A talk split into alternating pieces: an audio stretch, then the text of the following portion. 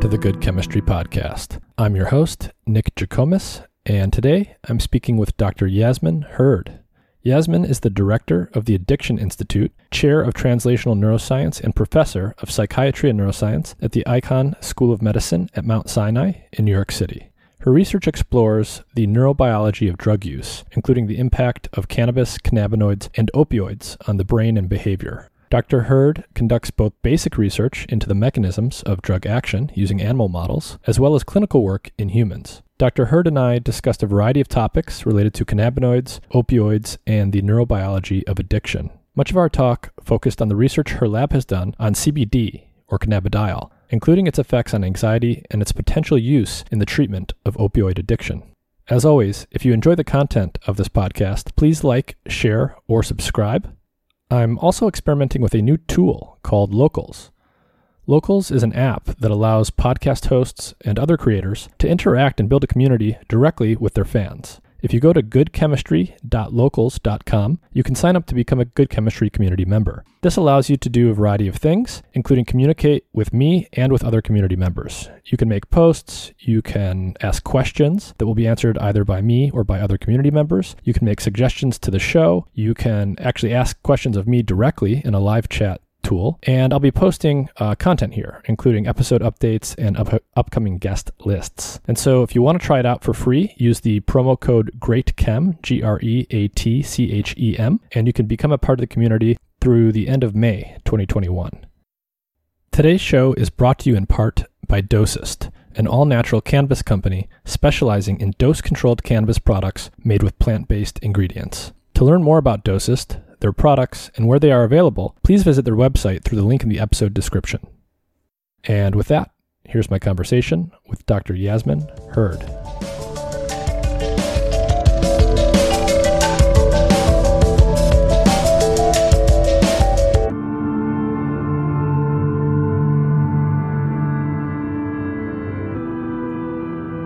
Dr. Yasmin Hurd, thank you for joining me.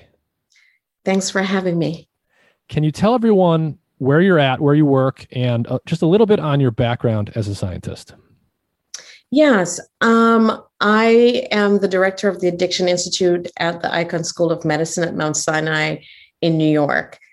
And my I'm a neuroscientist. I study the neurobiology of addiction and the, with the goal of trying to develop medications based on what we learn about, uh, as I said, the neurobiology of addiction. So you do a lot of research on CBD that ties into your work as an addiction scientist.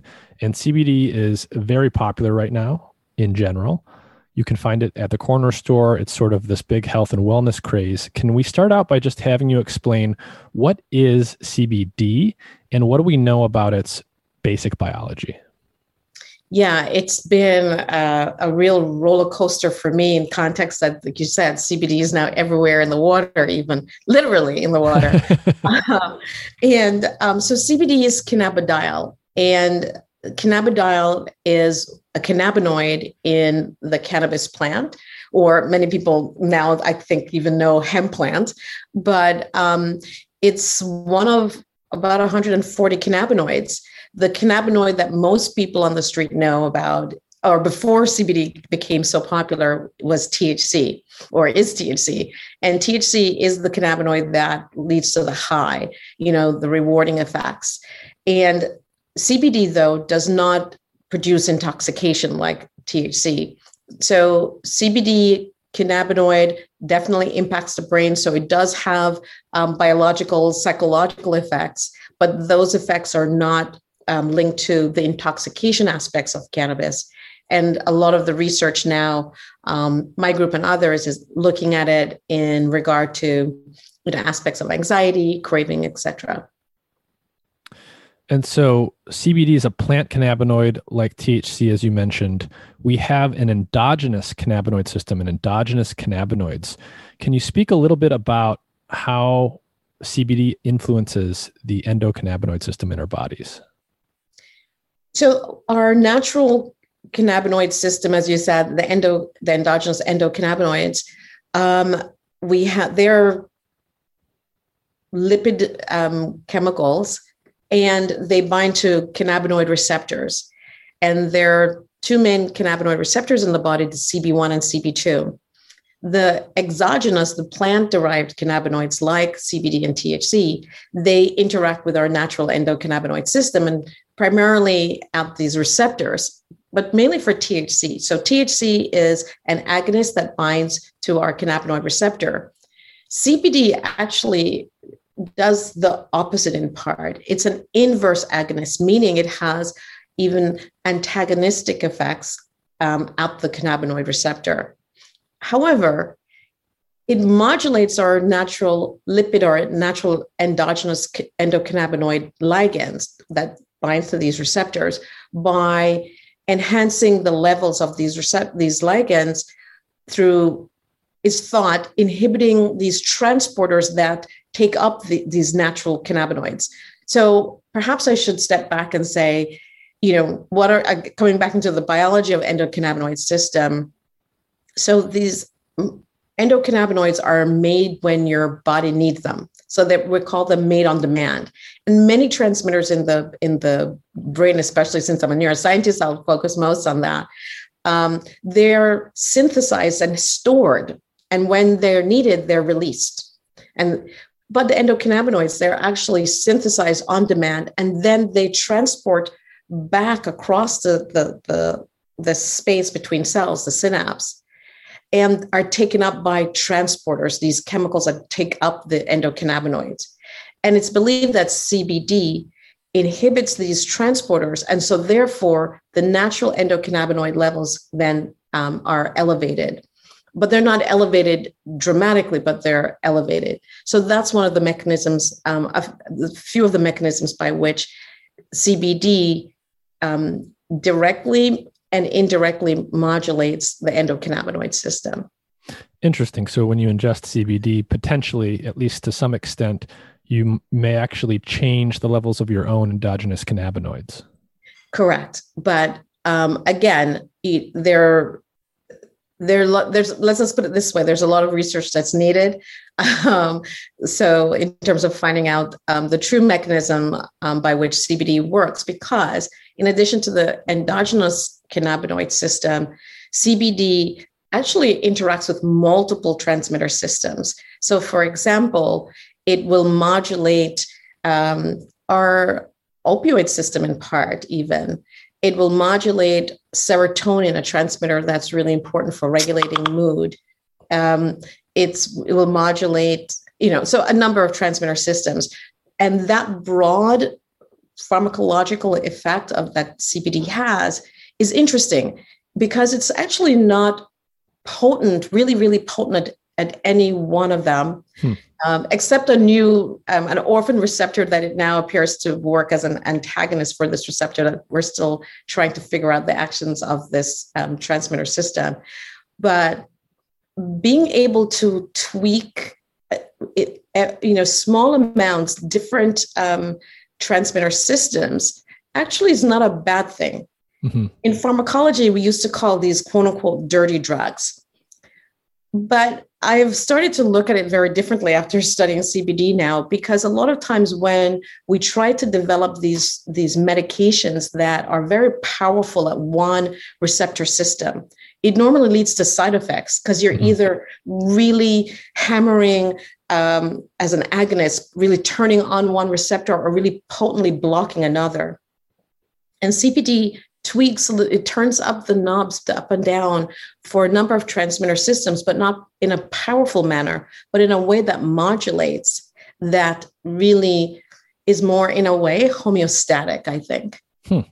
so it's it's tweaking many different receptors or or systems in the brain it's not really potently affecting any one of them. Can you speak a little bit more about what we know about CBD's drug properties? So you mentioned, and people have mentioned previously on the show, that it's not a particularly potent drug, but you just mentioned that that could be a benefit. What else do we know about drug like properties, so toxicity and bioavailability?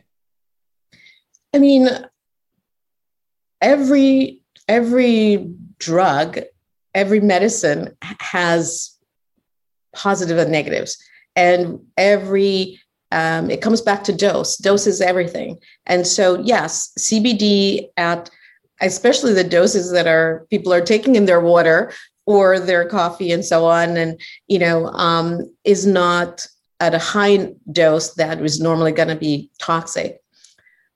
There's been a lot of studies on CBD at doses. Um, so when people buy them normally in you know the, the um, on this, the boutiques and so on. For example, 10 and 20 milligrams, 25 milligrams of CBD is what's um, normally sold.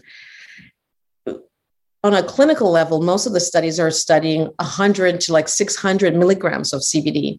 And those studies do not find any adverse effects really in terms of, um, you know, toxicity at a level that you would say this is not a medic this is not going to be used as a medication. And what i mean in terms of liver toxicity or other things there's definitely um, studies that have even gone up to six six thousand milligrams cbd and, and not found hmm.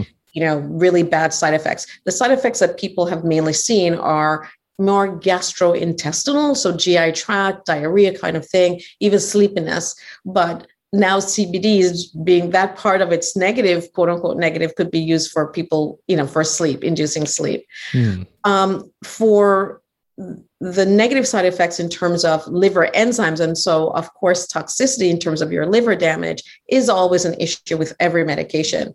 And for kids that were treated with CBD for epilepsy, um, the interaction with some of their anti-epileptic um, drugs could lead to changes in, in elevating the liver enzymes, and that's not not good. But in other um, clinical studies that have gone on so far, and yes, many of them are small, they've not seen um, you know this type of toxicity.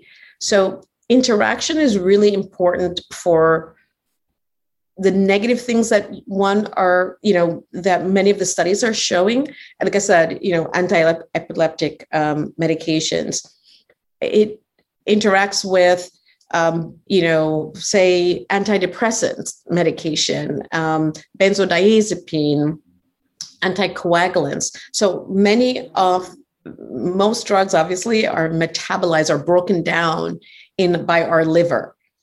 And the liver enzymes CBD can also um, work at the, those enzymes can also um, be um, targets for um, modulating CBD's metabolism. So that's the thing. We try to make sure that you know um, it, it's important that when you're taking other medications, like I said, an anticoagulant or antidepressant, um, it's really critical that you let your doctor know that you're taking CBD because CBD could, in fact, influence how that drug is metabolized, and that drug could also metabol- um, influence how CBD is metabolized, and that's how you could increase, say, toxicity.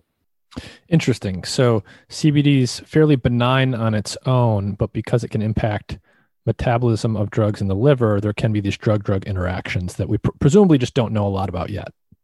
Correct. And we're going to know more since now there are a lot more studies being done um, with CBD.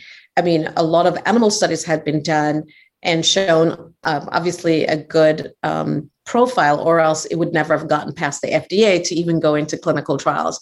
So most of the animal studies had shown that it did not have these, you know, terrible or you know adverse events that we would not want to develop it for a medication. Mm-hmm. And because this is such a big component of the health and wellness industry at this point, you see, you know, you see claims for just about anything you can think of. CBD is claimed to help with sleep, pain and inflammation, mood, almost anything you can think of. We know that you know you've got an FDA approved medication Epidiolex for epilepsy. What are the other areas where there's at least some clear evidence that CBD has a positive impact beyond epilepsy? You know, this is the challenge where you have you have a drug that's actually going before the, the cart before the horse. Mm-hmm. So the research is not there to substantiate all of the claims that's being made about CBD um, for its clinical properties. So as I said, other than epilepsy, um, there have been some small studies done in relation to, for example, schizophrenia in terms of psychosis, showing that it has potential for having antipsychotic properties. Similarly, for anxiety, that it has an anti-anxiety properties, anxiolytic um, properties. In our research, we showed also in again small studies that it decreased craving and anxiety in people who had a heroin use disorder. Um, there are studies going on for Crohn's disease. Um, there are studies going on um, with for pain, but m- most of those studies are inconclusive. So there, there's still a lot that we don't know, even though it's being touted as basically like a miracle drug for all of these um, indications. And I never believe in miracle drugs. Um, I believe in miracles once in a while, but I don't believe in miracle drugs. But I do think that a, a drug can have benefits in different indications because it comes back again to dose and mm-hmm. the dosing regimen. So perhaps for certain symptoms, you will need a high dose, you know, how many two times a day, while for another indication, you could only need a small dose once a week or something. But these are the things that we need to find out about CBD. And the data is not there to really give conclusive um, you know insights to the public that's now buying up cbd uh, you know in a lot yeah mm-hmm. Interesting. So you've done some work that i want to get to eventually related to cbd's effect on as a treatment for addiction. But before we get there i thought it would be good to have you talk about opioids and the treatment of pain. So how do we how do we normally treat pain today? And how do opioid drugs work on a basic level? Um, so, you know, pain is one of the symptoms that most Americans or, you know, um, can relate to. And that's why you have over 10 million people being um, medicated with opioid analgesics. And the opioid analgesics, if you have acute pain, trust me, give me an opioid if i have a nail that just went through my hand i want you know that pain to stop um, and they've been quite effective clinically. And so opioids um, they modulate our natural opioid system. All of these drugs they're they are they impact on something in our system in our bodies obviously. And the endogenous opioid system is really key to um, regulating or translating a lot of like you could say the you know um, signals from the, your sensory. So like i said you know i got a nail in my hand. The signals that go through to my spinal cord to then register that that um, that injury.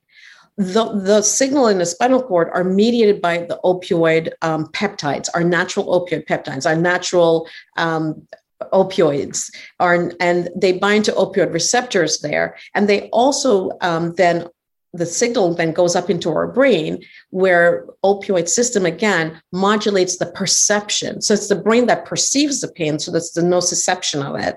But that whole signal from your hand to your spinal cord up to your brain the opioid or endogenous opioid system is part of that process. So opioid analgesics, they will inhibit, um, they will activate, sorry, those um, those opioid receptors, and those opioid receptors will then inhibit the natural other transmitter systems that mediate these pain signals.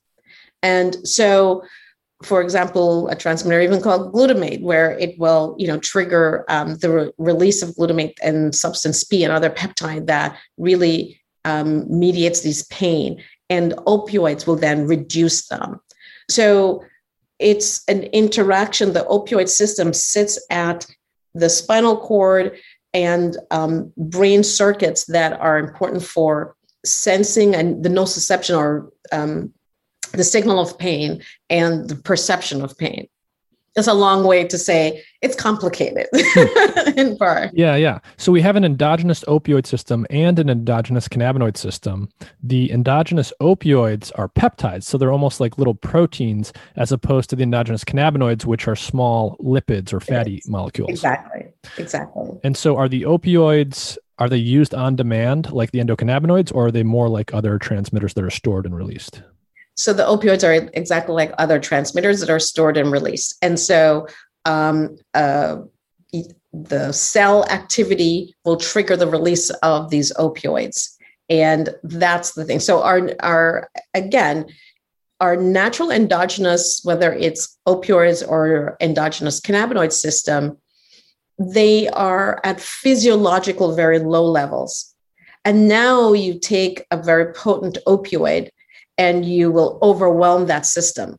For pain, that's good because now you're blocking much, much more strongly the, the, the pain signals.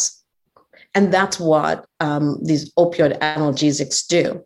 The problem is that they not only at those um, they not only stimulate opioid receptors in the pain pathways, they can also stimulate opioid receptors in reward pathways that and that's why with repeated use long term you then get activation of these um, the quote unquote addiction related um, neural circuits. Mm-hmm. so opioids are not merely blocking pain or altering pain perception.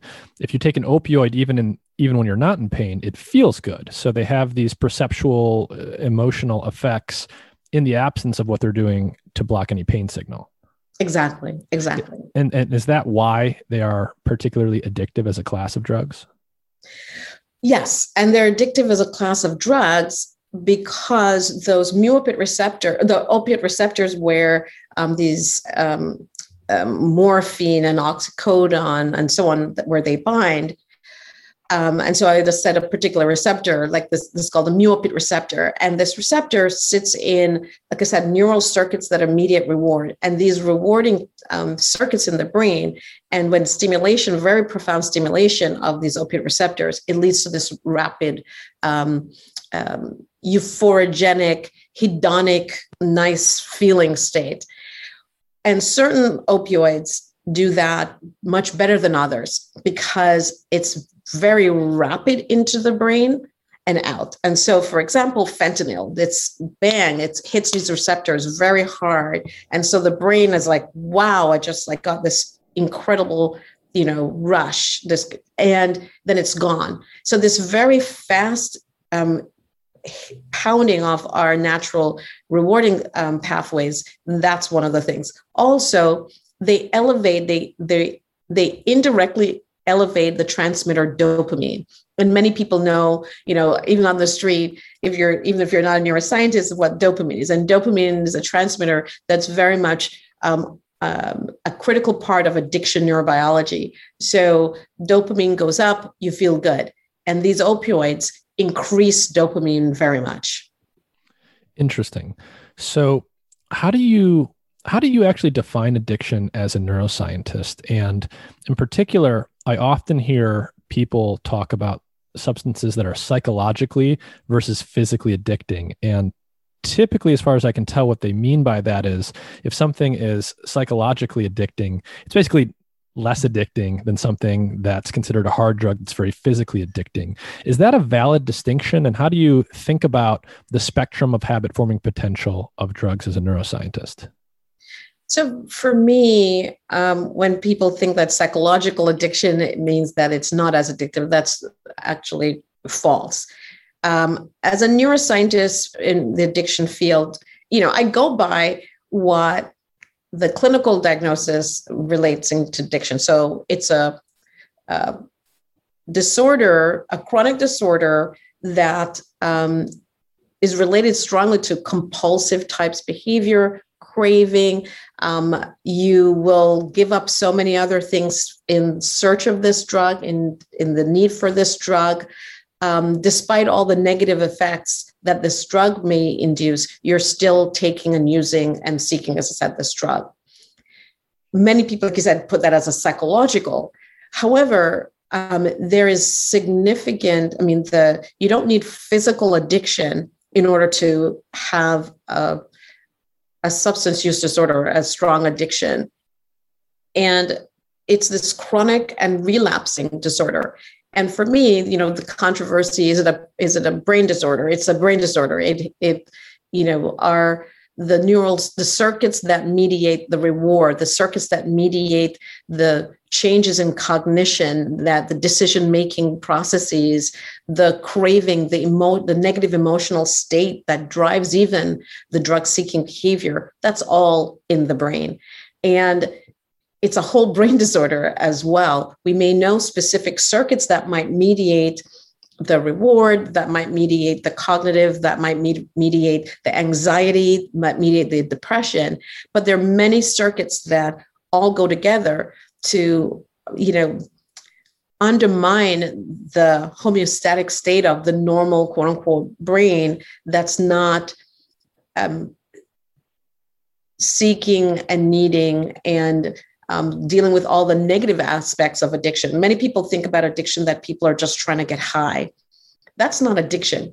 You know, um, the initial stage, of course, when someone takes a drug and they feel really great and they want to do that again, perhaps the next time, maybe even a few years later, and they do it and again and again. That's not addiction. Addiction really is about, as I said, you know, the negative aspects. People are in and you use the word psychological, you know, the, psycholo- the psychological pain that drives a lot of the the the um, you know George Koob, who now heads the National Institute of um, and the NIAAA of alcohol um, disorders this dark side of addiction he used to call it. And you know this dark side drives a lot of the behaviors to seek the drug and so on. So for me addiction is a complex disorder. It's not as easy as people think to just you know stop or that it's just driven by reward. It's uh it's a very complex disorder. Hmm.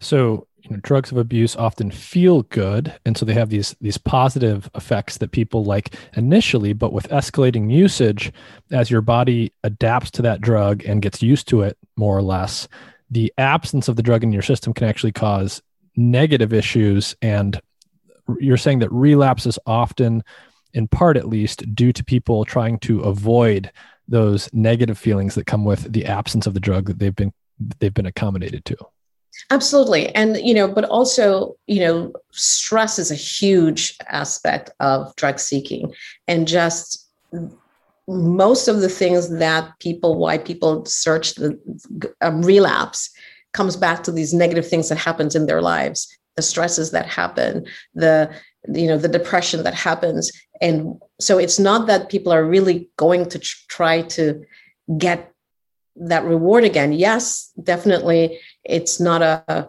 um, there are people obviously who seek drug to feel good.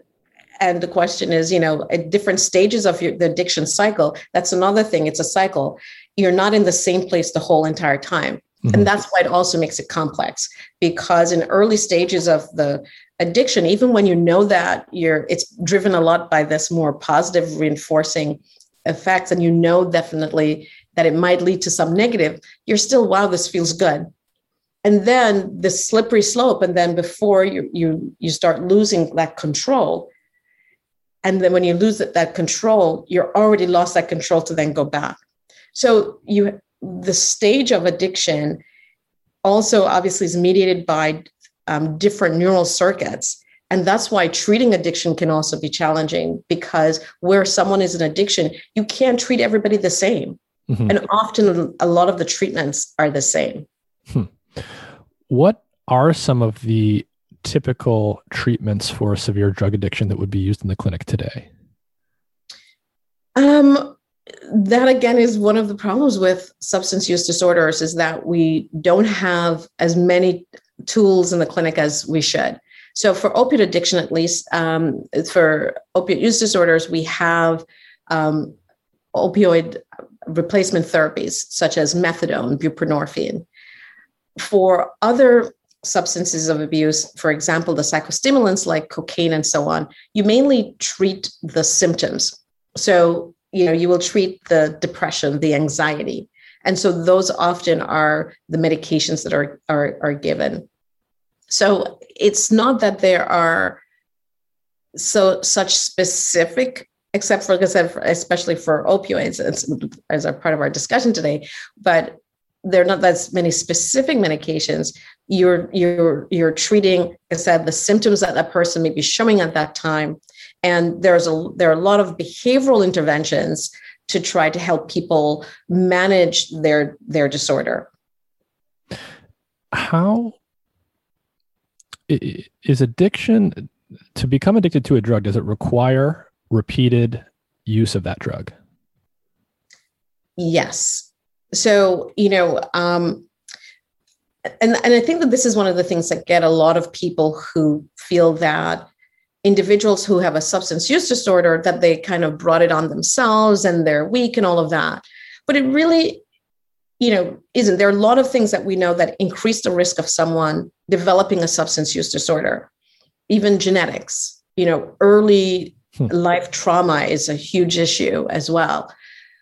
But even with every every factor that could contribute to addiction vulnerability, if you never take the drug, you will of course not develop a substance use disorder. Mm-hmm. If you take the drug once, you need to take it again and again to change the neural circuits in a way as i mentioned in terms of changing you know cognition changing your anxiety you know all of these circuits however for some people because of their vulnerability just that exposure to that to that drug once they they they quickly can transcend into addiction versus others. And it depends also on the on the drugs. So for example opiates are very addictive while cannabis is not.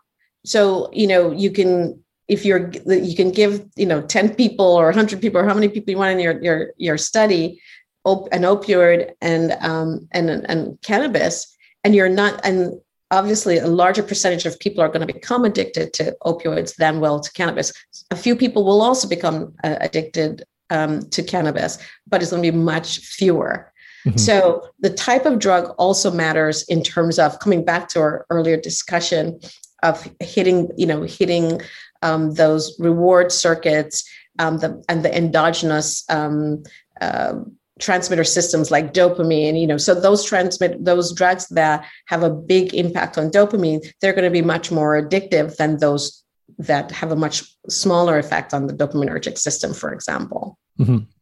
So it sounds to me like there's at least three sort of uh, sets of factors that affect the addictive potential of something. One is the drug itself and its level of potency and how rewarding it is. Two is just intrinsic features of that person. There's just genetic and developmental differences between people in terms of how sensitive they are to any given drug. And then three, we've sort of touched on this indirectly, that would be the context or the environment in which the person is taking the drug. So there's the, the famous experiments in rodents that have been described by others where, you know, you give a rat access to a drug of abuse in a cage where it has nothing else. There's pretty much just the drug and maybe some water. And then you give another rat or even the same rat access to the same drug, but it's got access to toys and mates and friends yeah. to play with. And the second rat is much less likely to become addicted than the first one. And the same thing happens in humans. So yes, rats in our in our studies, they're bored. If you're, you know, brought to a cage where you can like hit a drug and you and you're put back in a cage where you're by yourself and you have nothing else. Yeah even if your mother said don't do it you know what? When you go into that cage most likely um, nine out of ten people would push that lever. Um, and so that's the whole thing. Environment matters. Another factor actually so you you you're great at translating every single thing I've said in a much very, I love it, clear manner and development. So the developing brain is also critical. So the earlier exposure to a drug, we know that it, it increases vulnerability to addiction. While if someone starts when they're, you know, an adult much later, we don't see the same addiction vulnerability. Does it mean that an adult can develop an addiction? No, they can still develop it, but they're not going to be as sensitive.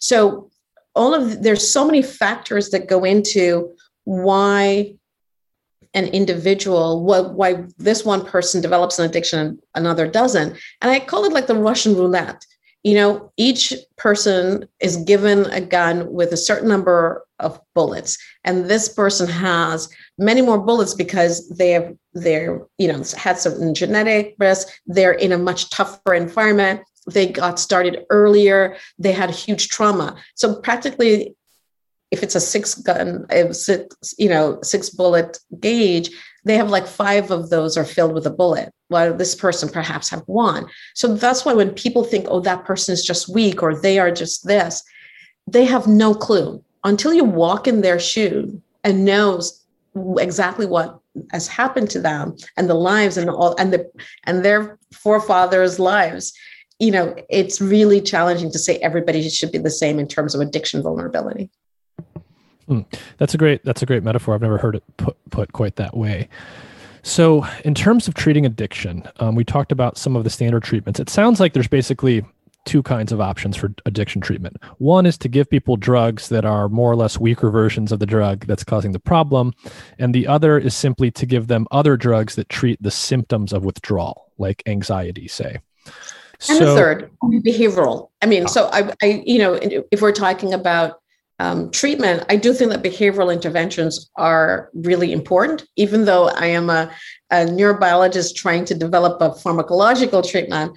I, I, I do think that uh, behavioral interventions are important um, adjuncts for everything that we, we, we think about for treating substance use disorders. And so, do you think that, you know, in the current situation over the last year, people are my understanding is that drug abuse has probably gone up considerably since covid started. And do you think it's essentially for the same reason that the rats in the boring cage are more likely to get addicted? Yeah and it's been stressful with covid you know um, and so people are isolated and they don't know what's ha- going to happen and it was just a stressful time. And it's interesting you know um, the alcohol stores were considered essential business during COVID. And in one part, I understood it. But of course, it's you're giving people, you're, you're giving them a, a product that will increase their addiction vulnerability or not addiction, but increase their risk of, you know, getting into alcoholism. And some people have. And definitely a lot of the research has shown that there's been an increase in um, all substances. Um, and last year, I mean, the overdose increase, over 82,000 people, I think, died of overdoses last year, the highest uh, for a very long time, even though, like the opioid um, epidemic, you know, we had so many people dying and it bumped up again last year. So we forget that there is an epidemic that is still going on even though we have this pandemic of covid and that epidemic of you know drug overdose and opioid overdoses is still real.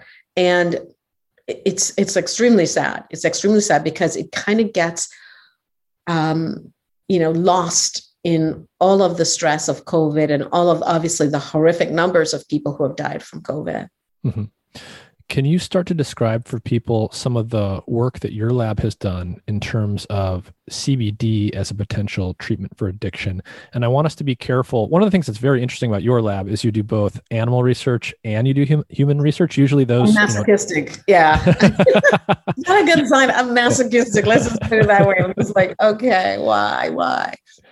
So can you describe so, some of that research and we'll just be careful to distinguish between the animal work and and the human work and where each one is at? Yeah um, so my research program for many years um, actually had two lines and they converged. The two lines was looking at the neurobiology of, of, of opioid addiction and i studied on a molecular level people, for example, who have died from opioid um, overdose and animal models where they self administer heroin. in trying to see if we if we can figure out what is really changed in the brains of humans who have an opiate use disorder and we can replicate that in an animal model we can actually start now coming up with treatments and that was the strategy for that line and then the other line of research was that we knew that many of the adults who, uh, um, who had an opioid use disorder started out with you know other drugs like cannabis and so we started to look at the neurobiological effects and also even genetics. We looked at different factors of what really, you know, could contribute neurobiologically to some of the things that we saw in heroin users. And when we looked at cannabis, we started looking at our animal models. And we studied like the prenatal effects of, of THC and the adolescent effect of THC when they became adults. And we looked mm. at did they self-administer heroin and and so on. And we could see for both prenatal and adolescent thc exposure that when they were adults they actually self-administered more heroin especially under stressful conditions. Not every rat just like humans there's behavioral traits to certain things. You can talk about another time um, that we're delving into in terms of trying to understand neurobiology of that but when we were doing our animal work, and we always inferred it to cannabis, but we were actually studying THC. And as I mentioned in the beginning of the discussion, that there are over 140 cannabinoids in the in the cannabis uh, plant. And so I said to my team, let's at least study one other cannabinoid. So we're not just saying that this is cannabis when it's really THC. And so we decided to look at CBD. And I wanted to look at CBD because at that time, I mean, it still is technically, it's the second most uh, enriched cannabinoid in, in the cannabis plant. Over the years, CBD has gone down dramatically in the recreational plants on the street, while THC concentrations have gone up really into my too much. So when we gave CBD to our animal model, we were actually surprised. We I thought actually, if anything, would make an increase too, as we saw with THC, and we saw that there was a reduction in their heroin seeking behavior.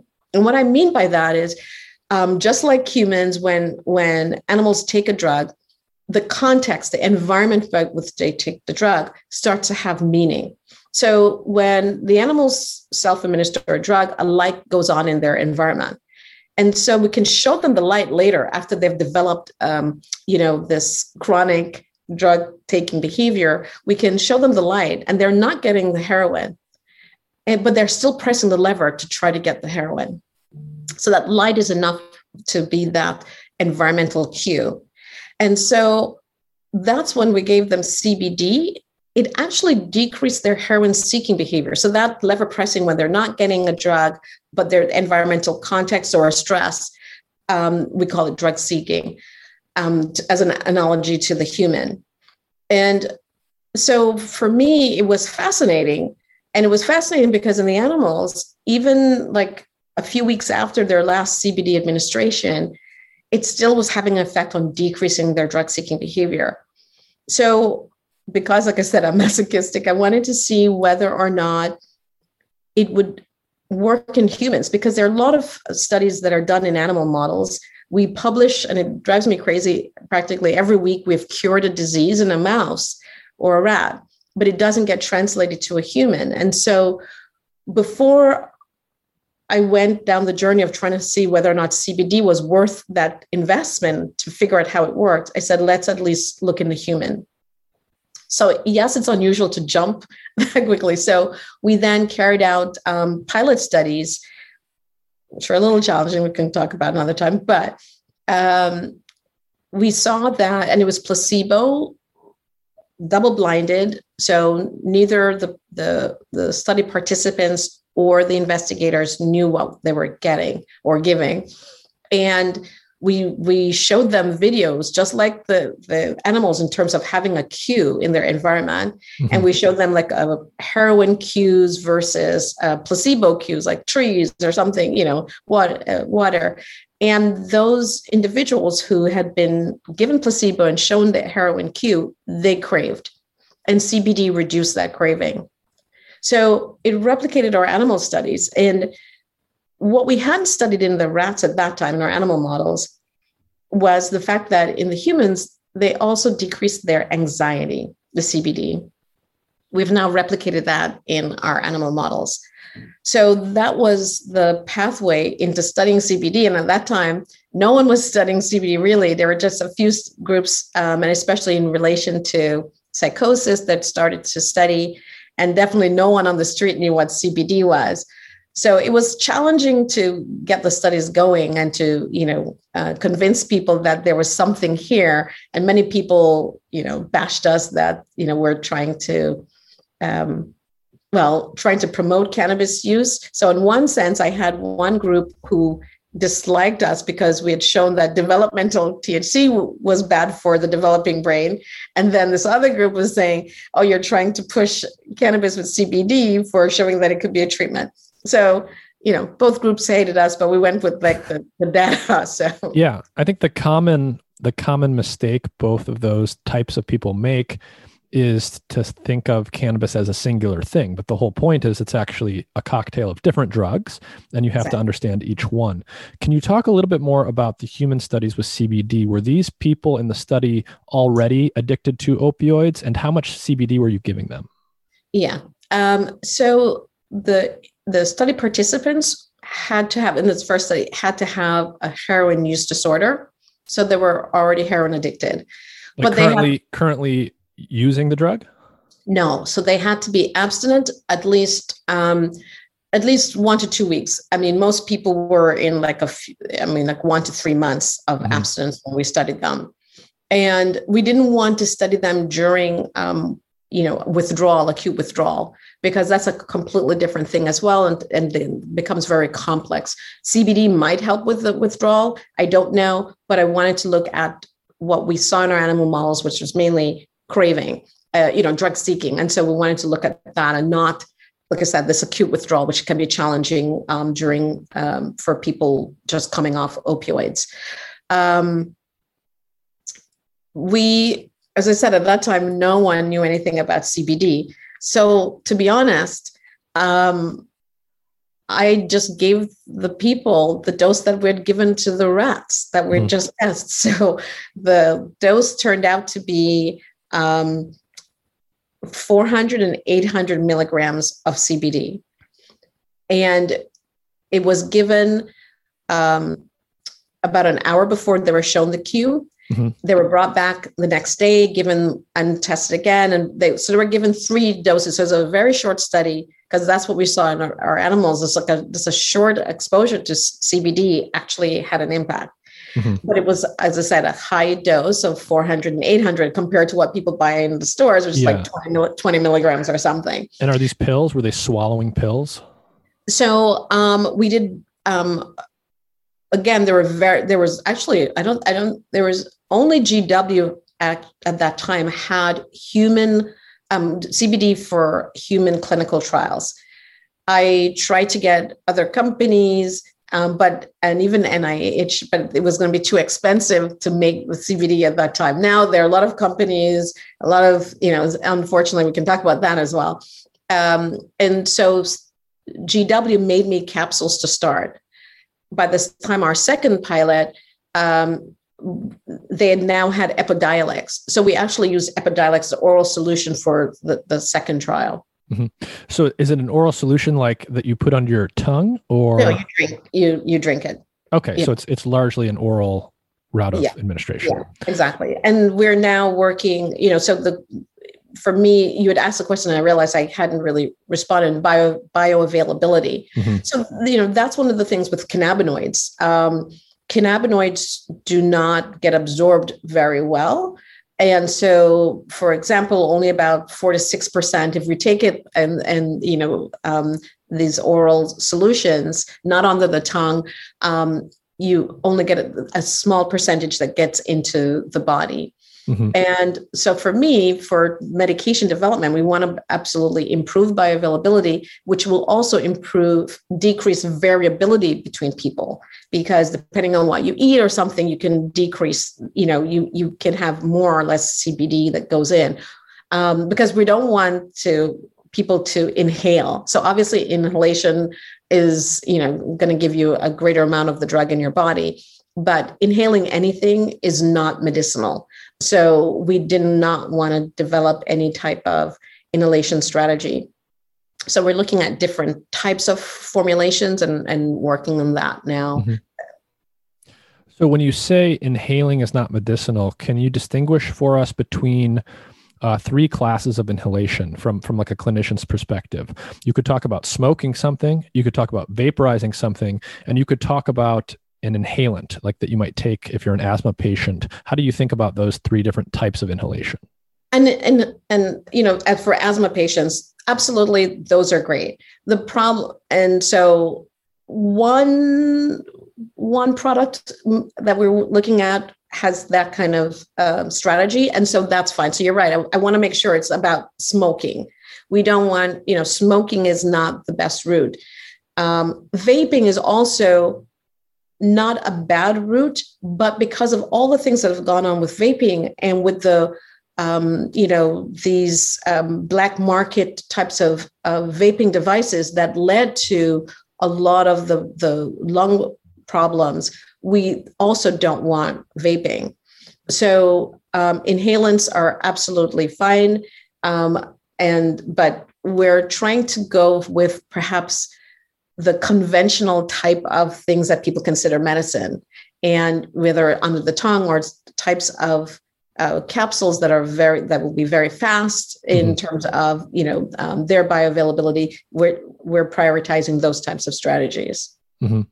What um so when you swallow versus put something under the tongue versus inhale it just be, just for the sake of talking about it because there are so many people out there inhaling things different ways how does bioavailability generally compare across those modes of consumption for cannabinoids well inhaling is going to get you the the uh, very fast into your into the body um, you have a lot of blood vessels under your tongue so that mm-hmm. also the absorption is pretty quick so that would be a, a, route after inhalation, and then oral would be the lowest for the bioavailability.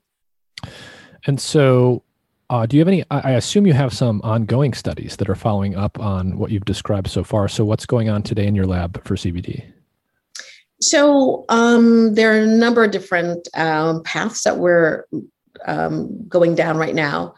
So, I'm going back okay well first we're you know the goal is to try to make medicine. So definitely larger clinical trials to really see does this replicate in a larger population? Because if it doesn't replicate in a larger population then you know it's not going to be effective in the clinic. But if you can carry out large um, clinical trials and figure out even the subgroups of people who might be uh, might benefit from CBD, or even if it's women are better than men and so on, those are still very helpful. Since, as we talked about before, there's still not enough medications for substance use disorders. So I don't expect one medicine to cure everything. And I don't believe also that there will be a cure, but to treat everything. Um, so if we can even help a certain subgroup, to me, that would be amazing. So it's being able to do, now do larger clinical trials so that we can even see one replicate and see if there are subgroups who are more that benefit more than others. The other thing, I'm coming back to the fact that I'm a neuroscientist. So I want to know what's happening in the brain.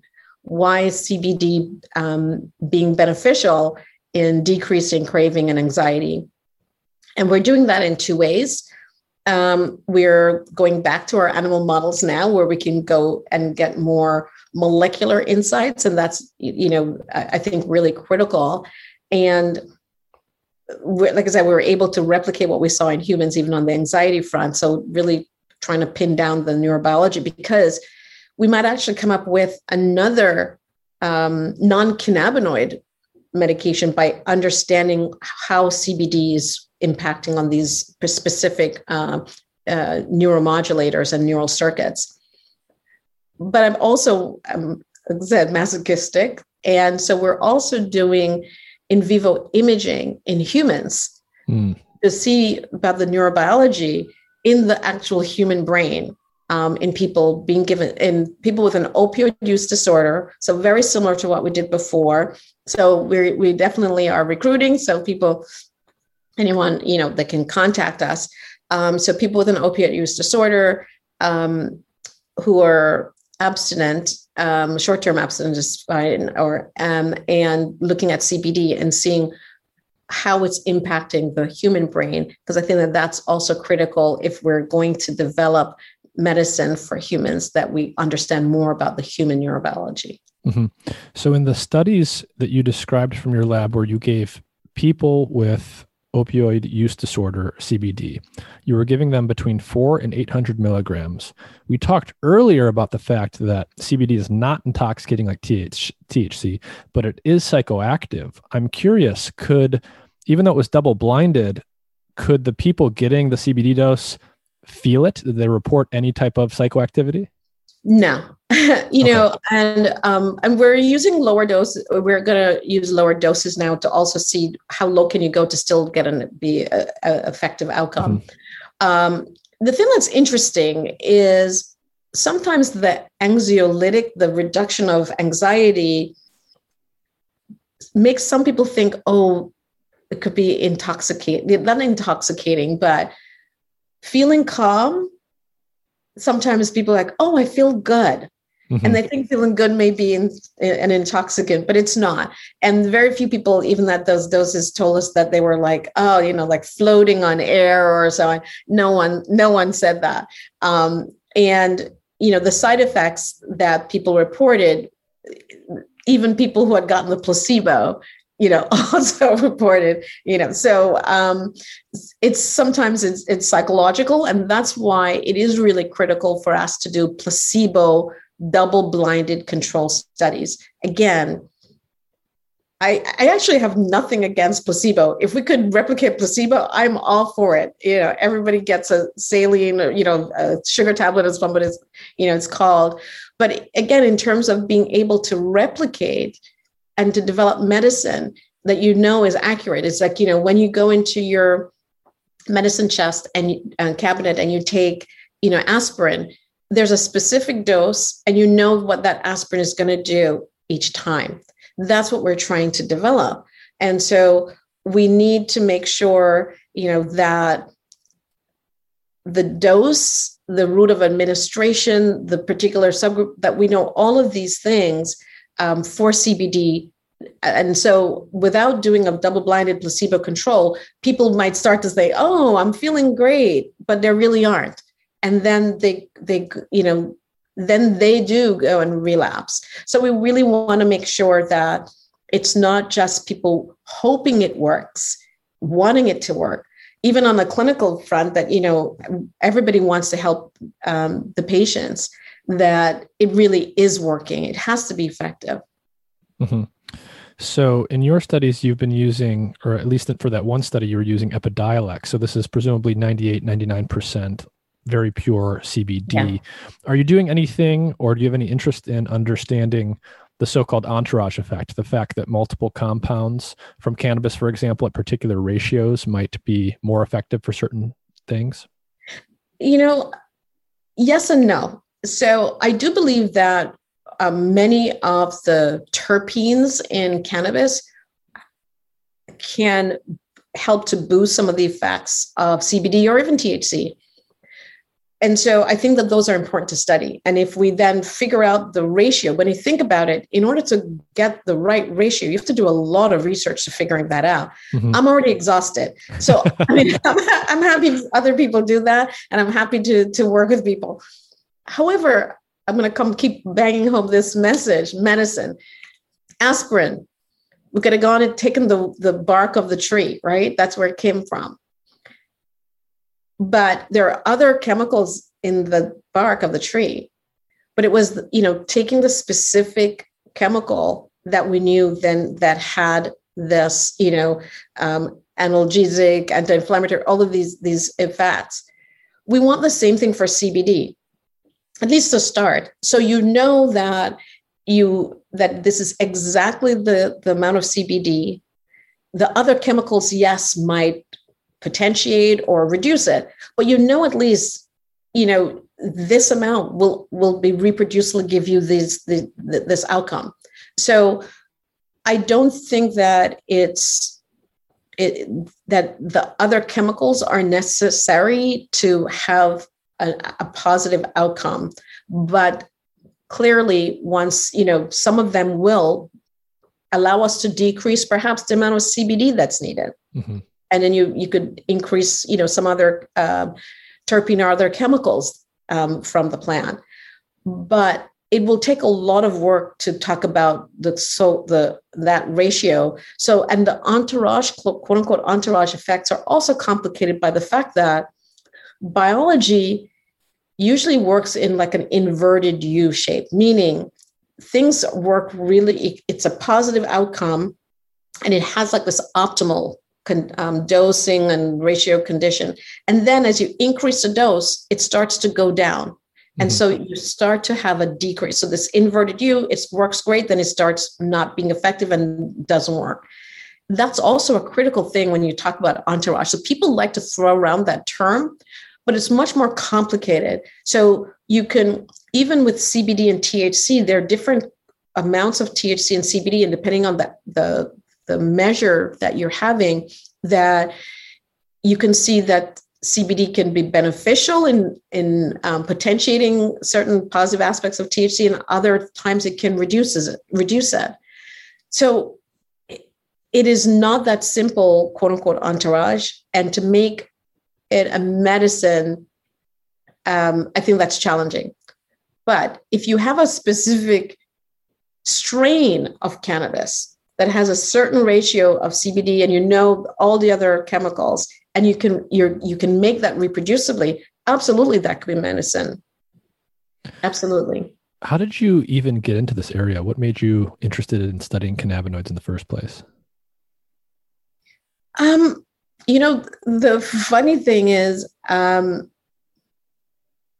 I started, as I mentioned earlier, you know, we're looking at the adult brain in um, trying to understand the neurobiology and knowing that people, it's not just a drug that brought them there, there's other things. So the genetics and trying to understand and early life events and like I said, cannabis was one of them. And the funny thing I was saying, my friends always tease me when I went into addiction because my friends from college, um, because they were like, Yasmin, you never did anything. You're Jamaican, you don't even smoke marijuana, you know? so they were like, you're going to study this. You have to take it if you're going to study it. Um, so it wasn't an, uh, an interest in cannabis the drug as i have an interest in it now because i think it's a really it's a complex, really fascinating plant. Um, and being from Jamaica, uh, you know, originally, I never thought about cannabis in that way. And then, in terms of looking at the developmental effects of cannabis, but it was THC, and then studying CBD, and now the terpenes, and studying all of these things, it's been fascinating. So it's just, it's, it's, you know, you ask a question I thought it was a simple question that I asked, and then 10 years later, you know, it's become it's it has grown to this. So you never know where the path is going to lead you. So did you go to college in the US or in Jamaica? Yes, yeah. Oh no, I moved to the US when I was a teenager. Young. Okay. Yeah. When did when did you first get interested in science? I always tell people I was a weird kid. Uh, even in Jamaica, um, I was always interested in the brain as a kid. I have no idea why. I've always loved science I was just weird. I, I, my family, no one is a scientist or a doctor eh, or a nurse. Or, well, actually, that's not true. I have a couple nurses in my family, so my aunts will will kill me if I say that. But you know, um, my parents weren't. Um, I've always been fascinated about why people are the way they are in terms of just their behavior. I've been fascinated by behavior and just the planet. I mean, it's when I was a kid, I just, you know, it's just fascinating of why we're here it's it's still something that I think about all the time. Okay, so you've basically been interested in this. You were sort of always on this path. You were always interested in science and the brain, and you just you just stayed on that path throughout your entire life. Yeah, yeah. I, as I said, I'm weird. I know it. I know it. I you know, and um, I'm looking forward to just um, laying on a beach and not thinking about what those neurons, what the, talking to each other, and so on, you know. And but mm, I can't stop thinking about how the brain works and whether you know the results that we have from this one thing can help to an idea for a treatment. It's it's strange. I can't stop it. I have OCD. So my OCD is is this. So yeah. Um, any other research going on right now that you think is particularly exciting in terms of addiction biology and CBD? Not necessarily in your lab. No, no, no. I mean, I I think you know for well, one thing that we're doing that I can't really tell, but it's really fascinating. But it doesn't have to do with addiction, but it's CBD. Um, but we'll see if it works, and then I can come back. um, CBD is now, you know, touted for so many things that it's worrying. But uh, you know, there are developmental disorders that are being studied that it will be fascinating if there are specific developmental disorders that CBD could help with other than those rare forms of childhood epilepsy that epidiolex was you know got the fda approval for because that's one of the things that is so challenging in terms of trying to help kids and with mental illness and in our society where we don't have enough um, treatments um, I, I, think that that's a, you know i'm fascinated and and and optimistic and hope that those studies will work out.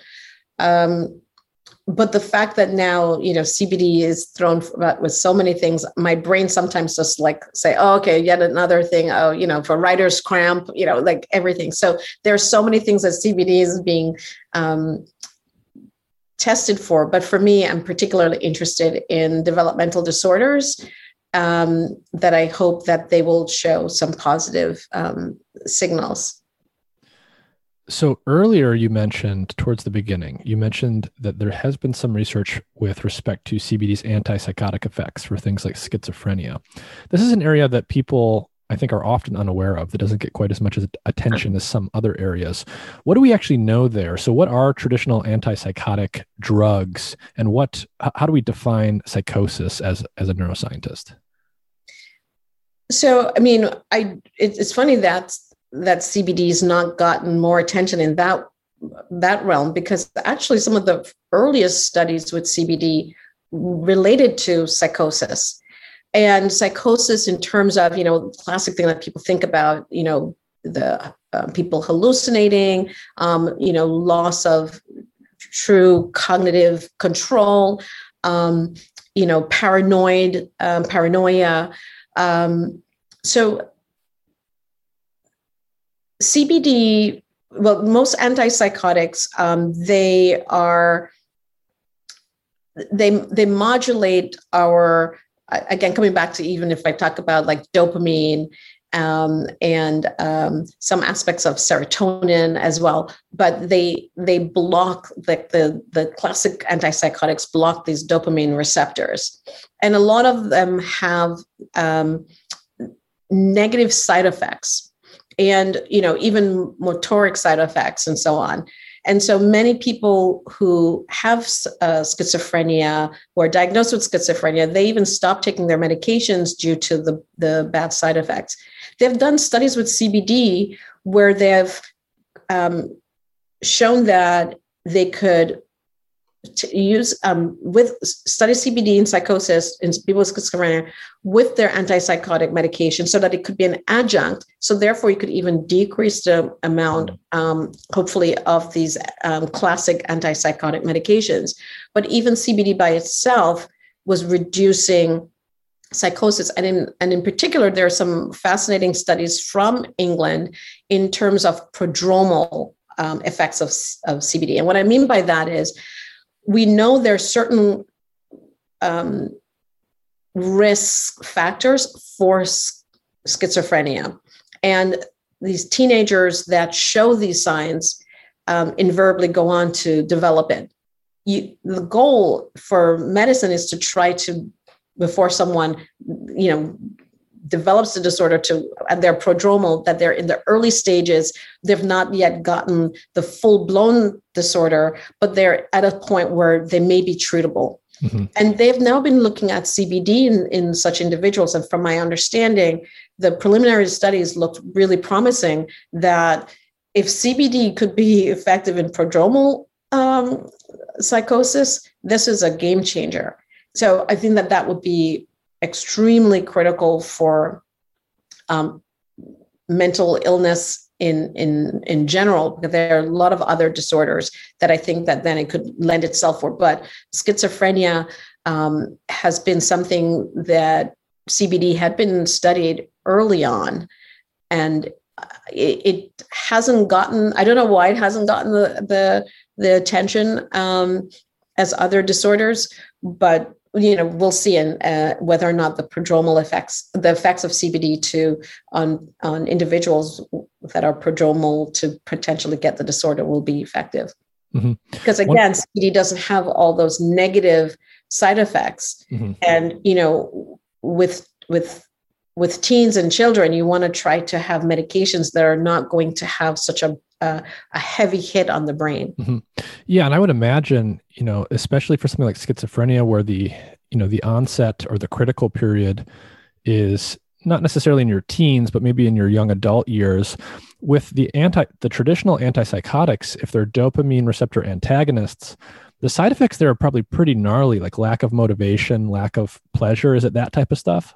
Yeah. So you so it it blunts a lot of your you know um, feelings, you know, positive yeah. feelings and so on. So those are some of the the negative side effects of those um, particular medications, and you know, it's it, it's challenging. It's you know, I don't think that people understand that a lot of the the medications that are um, that really do help people. I mean, I want to say that they, they do help people, but they do come with a lot of side effects. And so um, individuals stop taking them because of those side effects and so that's why it's also critical for us to try to develop medications we try to but you know without you know such severe side effects the goal is not to try to develop medications with side effects but coming back to you know the earlier discussion why i'm actually fascinated by cbd is that you know we were taught in school in pharmacology that you find the purest the strongest mm-hmm. agonist or the purest strongest antagonist mm-hmm.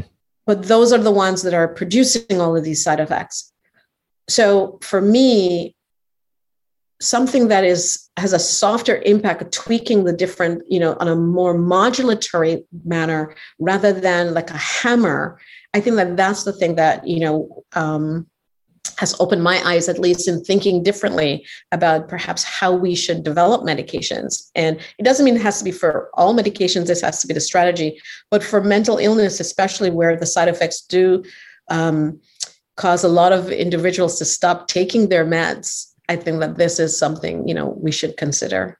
Mm-hmm. Do you think that's a change that's happening more generally in this world, at least on the research side, where people are looking looking a little bit more closely on drugs that you would otherwise traditionally have called dirty?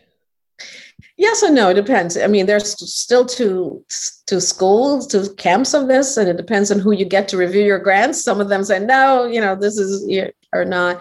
But I think one of the things that science that we're also doing is repurposing medications. So there have been a lot of medications that have been tried and hasn't worked, as we talked about earlier. But there are now databases of those. And as we learn about the biology of certain disorders, people are now screening these databases of these medications that didn't work for, say, cancer, but actually might work even in addiction. And because now we see that the mechanism by which they worked, um, we see similar things that are occurring for a particular addiction or psychosis or something. And that to me is also important because many of these drugs have been tested and we know the side effects we know that the you know all of these things. So repurposing some of these medications are also something that the field is doing besides saying stepping back from calling things dirty. And i mm-hmm. hate the word dirty you know um, because end of the day a lot of our transmitter our own uh, modulators in our bodies are quote unquote dirty. And it is the symphony that makes for our behavior our thoughts it's not one transmitter that does is working at one time. It's all of these transmitters and neuromodulators and different cells firing and different circuits activated why i move my hand why i'm thinking certain things. So that's why for me having a more modulatory uh, type of of uh, a multi-scaled approach rather than this one transmitter approach i think is important Interesting. Well, do you have any final final thoughts for people about CBD and cannabinoids or addiction biology generally? I mean, for me, I do think that in terms of, you know, we've talked obviously about CBD a lot, and but about THC, you know, I mentioned briefly the issue of very high concentrations of, of THC today in cannabis being consumed recreationally. And that is a problem for mental illness. That is a problem for addiction. We know that it's THC that leads to the addiction, and the higher the concentration of THC, the, the more vulnerable people are to developing a cannabis use disorder. So many people think that you can't develop an addiction to cannabis, and you do. In fact, um, cannabis use disorder is one of the highest um, disorders in our country. So, you know, uh, and about like 30% of people develop a cannabis use disorders who, you know, play with cannabis. So it's not a benign drug. And we need to really clamp down on that as well and, and educate people about the health risks of this high THC cannabis that's being consumed. So, for all that's being said about CBD, which is great, it's important that we don't forget that. And um, I mean, coming back to you know even psychosis in our dual diagnosis ward at, at sinai a large percentage of people in the dual diagnosis meaning have addiction and, and a mental health disorder it's cannabis with psychosis it's cannabis with psychosis so no one can tell me that cannabis does not have negative effects. So even though I'm trying to also look at the beneficial properties of cannabis, it's it's a drug and we need to be respectful of it. And and then I said, especially in certain vulnerable groups. And that's why I, you know, I I, I want people to um, also explore and educate themselves about cannabis even though we have a natural endocannabinoid system, it's not as powerful and potent as the as the concentrations of THC out on the street today. All right, Yasmin Hurd, thank you for your time. Thank you so much.